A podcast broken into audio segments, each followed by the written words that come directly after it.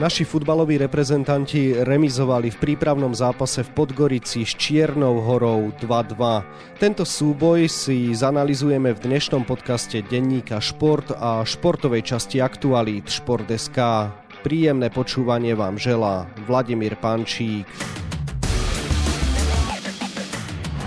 Slováci viedli 2-0, no sľubný náskok po góloch Hanska a Kucku neudržali a napokon museli akceptovať nerozhodný výsledok. Každý 20. Slovák pracuje v oblastiach, ktoré sú naviazané na automobilový priemysel. Každý druhý Slovák je odkázaný na plyn z Ruska. Úplne každý obyvateľ Slovenska dlhuje cez záväzky vlády už viac než 11 tisíc eur. Upozorňujeme na problémy a hľadáme riešenia. Aktuality SK. 0-2-1. To je bilancia talianského trénera Francesca Calconu na lavičke nášho národného týmu. Prvého víťazstva sa nedočkal ani proti Čiernej hore, hoci sme boli blízko, ale zápas v Podgorici sa napokon skončil výsledkom 2-2.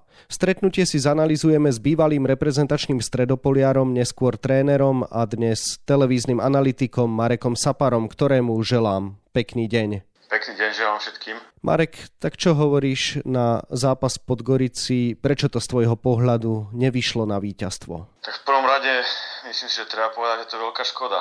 Už za takéhoto stavu, keď vyhráva mužstvo o dva góly a 15 minút pred koncom zápasu, je škoda prísť o víťazstvo, ale vidno, že ten proces novým trénerom a s tou takou prestavbou kádra. Niektorí hráči chýbali, ktorých tréner chcel nominovať, ale nepustili ich mužstva. Že ten proces stále prebieha, tie informácie na tých hráčov idú samozrejme pomaly, pretože ten čas v reprezentácii nie je veľký na to, aby proste mohol tréner nejak eh, na veľkom priestore manevrovať, ale Každopádne si myslím, že v tomto zápase už bolo miestami vidieť také veci, ktoré by sme možno radi videli, hlavne od marca, keď sa začne kvalifikácia. Skús to rozmeniť na drobné. Čo najmä to pozitívne si ty videl, čo už teda dokázal tréner Francesco Calzona vštepiť nášmu týmu? No v prvom rade sme sa snažili hrať futbal od, od samého začiatku Mali sme problém. Prvých 30 minút sme mali veľký problém s tým, že keď sme sa snažili byť konštruktívni, tak mnohokrát sme loptu ľahko stratili, ale ten pohľad na to, že proste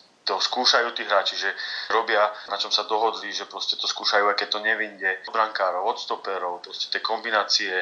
Tam bol veľký tlak Čiernej hory v prvých 30 minútach a dochádzalo k mnohým aj zbytočným stratám, možno aj z nervozity, možno z nejakej nižšej koncentrácie na ten zápas. Ale pozitívne je to, že to skúšali, že to robili a v druhom polčase tých 30 minút bolo fantastické. Tam bolo vidieť, že to už to tak trošku sadá, že sa tí chlapci už vedia nájsť na tom ihrisku, že si začínajú rozumieť, kde má kto, akým spôsobom sa sa pohybovať, otváranie tých strán, to bolo krásne vidieť. Na tom, že sme posunuli vyššie krajných obrancov, do tých krajov sa nám veľmi často posúvali či alebo Ondrej Duda. Proste cez nich sme sa snažili výjsť von. Bolo to variabilné, aj keď hovorím, prvých 30 minút v zápase nám nevyšlo tak, ako malo, až na tú jednu nádhernú akciu a na tej bolo vidieť ten rukopis toho, že čo by sme asi tak chceli hrať, alebo akým spôsobom by sme sa chceli presadiť čo sa týka ofenzívy. Áno, to bol svetový stanolobotka, fantastický Ďuro Kucka až na hranici sebaobetovania a Davida Hanska už treba asi oceniť iba za to, že tam vôbec bol, veď je to ľavý obranca. Svetová akcia, moderná teraz z tejto doby,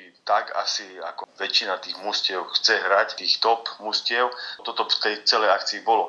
Nebolo to len o tých troch, bolo to o tom, že pri tom otváraní hry, čiže sme urobili šírku ihriska s krajnými obrancami, David Ďuriš bol vlastne v hĺbke pola, odtiaľ si nabehol vlastne za obranu a zapojil ho do hry David Hansko. Tým, že ten Ďuriš bol vlastne viac menej v strede pola, stiahol zo seba veľmi dôležitú personu a vlastne nakoniec aj strelca dvoch gólov Čiernej hory, Saviča, kapitána mústva, ktorý je vlastne takým organizátorom tej defenzívnej hry. On bol ten, ktorý na seba naviazal toho hráča, ten sa zvrtol, zapojil lobotku, potom tá lopta prišla nádherná za obranu, kde zase z druhej vlny, z hĺbky pola, ďalší raz Ďurokucka, vynikajúci nábeh za obranu, prišla kvalitná prihrávka a tým, že nastala tam tá výmena Hansko a Ďuriš, David Hansko už samozrejme zapojený v tej ofenzívnej akcii, pokračoval v tej akcii a tá lopta, keď prišla pred tú bránu, tak si ho našla a po tej akcii sme dali nádherný gol. Zatiaľ iba chválime, poďme sa pozrieť na tie negatíva a to je určite pasáž od stavu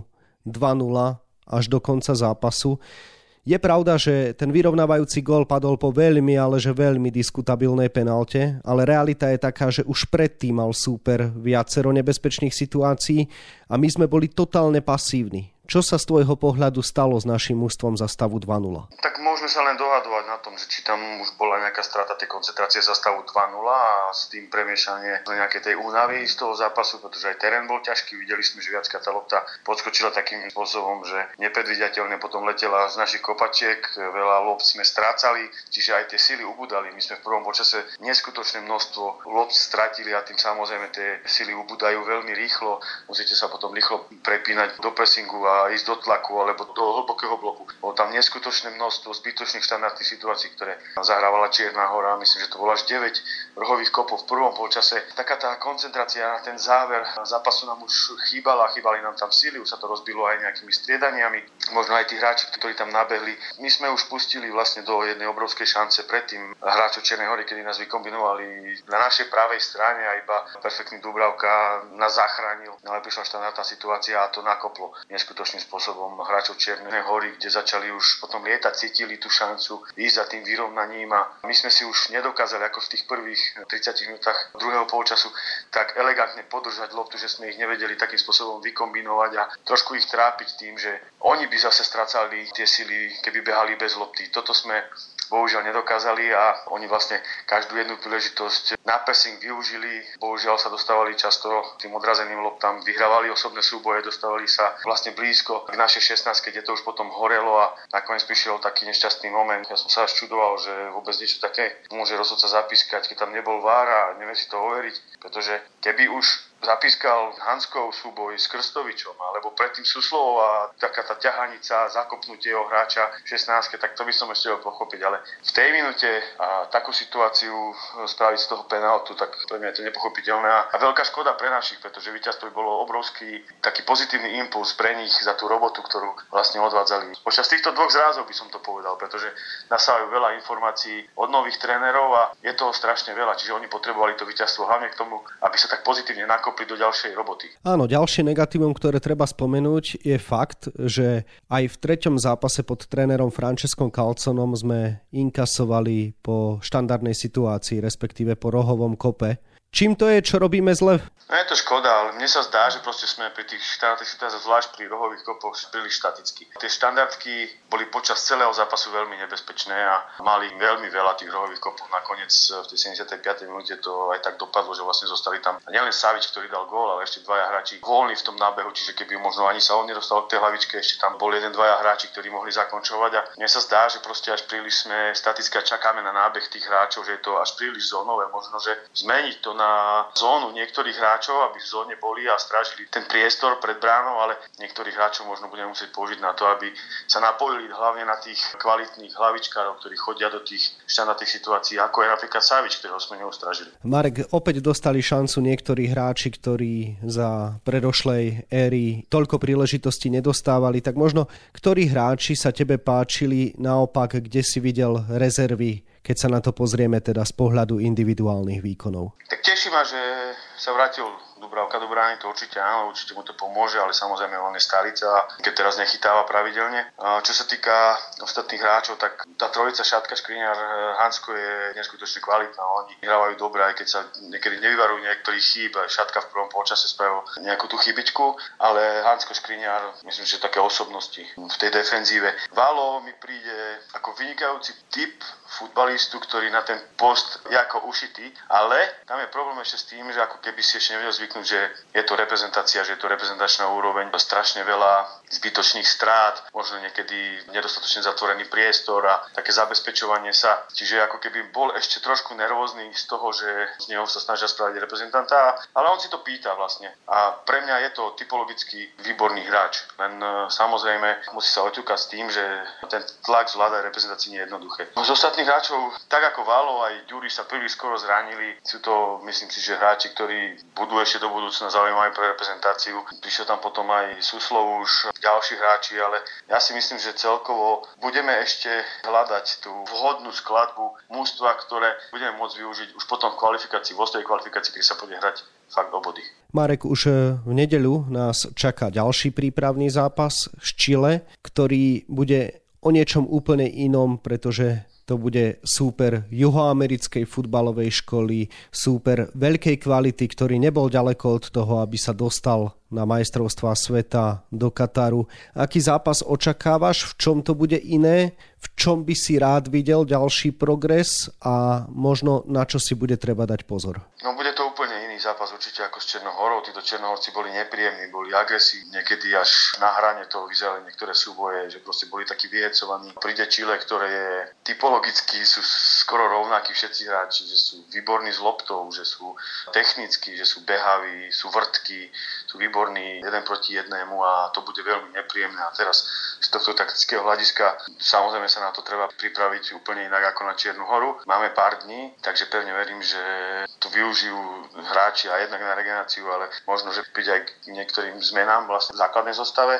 A čo sa týka z taktického hľadiska, samozrejme toto bude iný zápas kvôli tomu, že môžeme očakávať to, že Chile asi bude dominantné na lopte a tam bude treba veľa, veľa dobrej roboty, tej čiernej roboty, veľa behania bez lopty, byť koncentrovaní, neotvárať tie priestory, aby sme boli kompaktní, aby po zisku lopty sme zase, keď budeme kompaktní pred tým ziskom, aby sme vedeli potom toho aj vykombinovať, aby sme nestracali veľmi rýchlo hneď loptu, pretože tá únava sa dostaví tým, že proste budete behať bez lopty, budete nervóznejší, keď stráte koncentrácia a potom samozrejme následne aj chyba. Ktorých hráčov by si ty rád možno videl v tomto zápase, kto si z tvojho pohľadu zaslúži šancu proti takémuto súperovi, okrem teda Mareka Hamšíka, ktorý sa bude lúčiť? Ja si myslím, že tá kostra si ostane daná, proste tam není čo špekulovať, proste tréner si musí tú kostru zachovať kvôli tomu, aby to sa okolo tej kostry nejakým spôsobom formovalo a tí hlavní hráči, aby nasávali to, čo od nich tréner chce. Aj pre nich je to samozrejme niečo iné, nové. Každý hraje v nejakom inom mústve a má nejaké možno iné taktické pokyny. Čiže tá kostra myslím si, že bude daná a potom myslím si, že príde niektorým zmenám, možno zostane strelec, šancu sú slovo, možno pôjde od začiatku. Uvidíme, ja by som chcel vidieť Žusnaka v základnej zostave, by som chcel vidieť, akým spôsobom bude on reagovať na tú reprezentačnú záťaž a tlak ale myslím si, že aj keď príde k nejakým zmenám, tak ten koncept toho, čo tréner od nich chce a od nich vyžaduje, zostane rovnaký. Čiže to posúvanie tých krajných obrancov vyššie pri zakladaní útoku, dobrý pressing po strate lopty a prepínanie veľmi rýchle, kompaktní musíme byť a to všetko myslím si, že bude zase o niečo kvalitnejšie ako v tých predošlých zápasoch. Toľko bývalý reprezentačný stredopoliar, neskôr tréner a dnes televízny analytik Marek Sapara, ktorému ďakujem za rozhovor a želám ešte pekný deň. Ďakujem pekne, pekný deň všetkým prajem. Výkonu našich futbalistov v Čiernej hore sa viac venujeme na webe Športdeska a takisto v denníku Šport. V jeho dnešnom vydaní nájdete aj tieto témy. Majstrovstvá sveta vo futbale štartujú už o dva dní. Koho považujú za favoritov naši experti, koho na prvenstvo favorizujeme my v denníku Šport a aké nešťastie postihlo krátko pred štartom šampionátu Francúzov.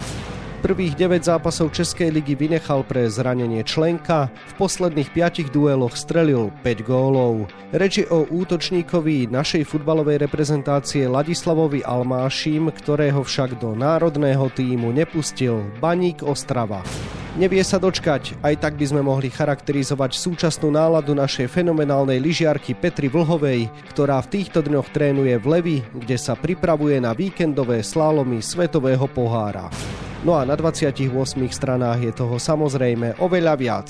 To je na dnes od nás všetko. S ďalším dielom športového podcastu sa vám prihlásime opäť v útorok. Dovtedy vám pekný deň želá od mikrofónu Vladimír Pančík.